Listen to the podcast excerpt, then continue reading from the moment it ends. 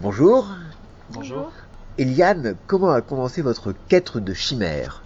En fait, notre quête des chimères, parce que c'est vrai qu'on est vraiment, euh, même si je porte le même nom que le héros de la série des Blackmore Chronicles qu'on a instauré, c'est parti d'une folie au départ avec le premier éditeur. C'était mon nom d'auteur qui, en rigolant, puisqu'il devait y avoir qu'une seule, un seul épisode, on avait créé, on s'était dit que c'était marrant de prendre le même personnage, d'en créer un homonyme. Et du coup, euh, c'est vrai qu'effectivement, les gens par automatisme viennent vers Elian Blackmore en disant c'est l'auteur. Et en fait, Elian Blackmore, c'est deux auteurs, c'est Karina et moi, en fait, puisqu'on travaille vraiment euh, en collaboration sur tous nos projets, euh, que ce soit les fantômes, que ce Tu soit les. le poids du- d'avoir choisi de garder Ouais, le nom je- de, du héros.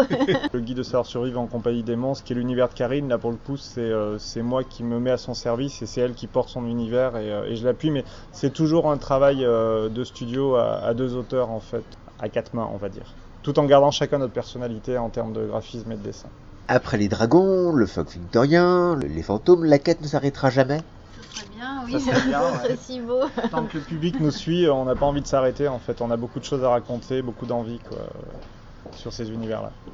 Si Eliane poursuit l'indicible au périple de sa propre vie, toi, Karine, tu proposes la même chose en douceur, croquis, articles de presse, pourtant tu voyages avec lui. Oui, oui, c'est vrai, c'est amus- amusant d'avoir du coup euh, choisi cette idée de en douceur parce que l'idée du guide du savoir-vivre en compagnie des monstres devait d'abord être un guide de survie exclusivement et c'est au fur et à mesure euh, qu'on le concoctait euh, que je me suis dit non, c'est impossible, on peut pas juste survivre avec les monstres, on doit pouvoir aussi vivre en bonne intelligence et partager une tasse de thé en fait.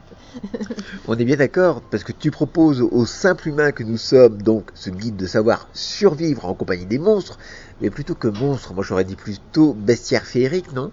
Ouais, c'est vrai que c'est difficile de mettre un nom. Moi, j'aime bien juste le mot monstre, mais enfin, si on n'a pas l'image avec et peut-être le livre, il peut être résumé facilement. Mais je l'aime quand même ce mot.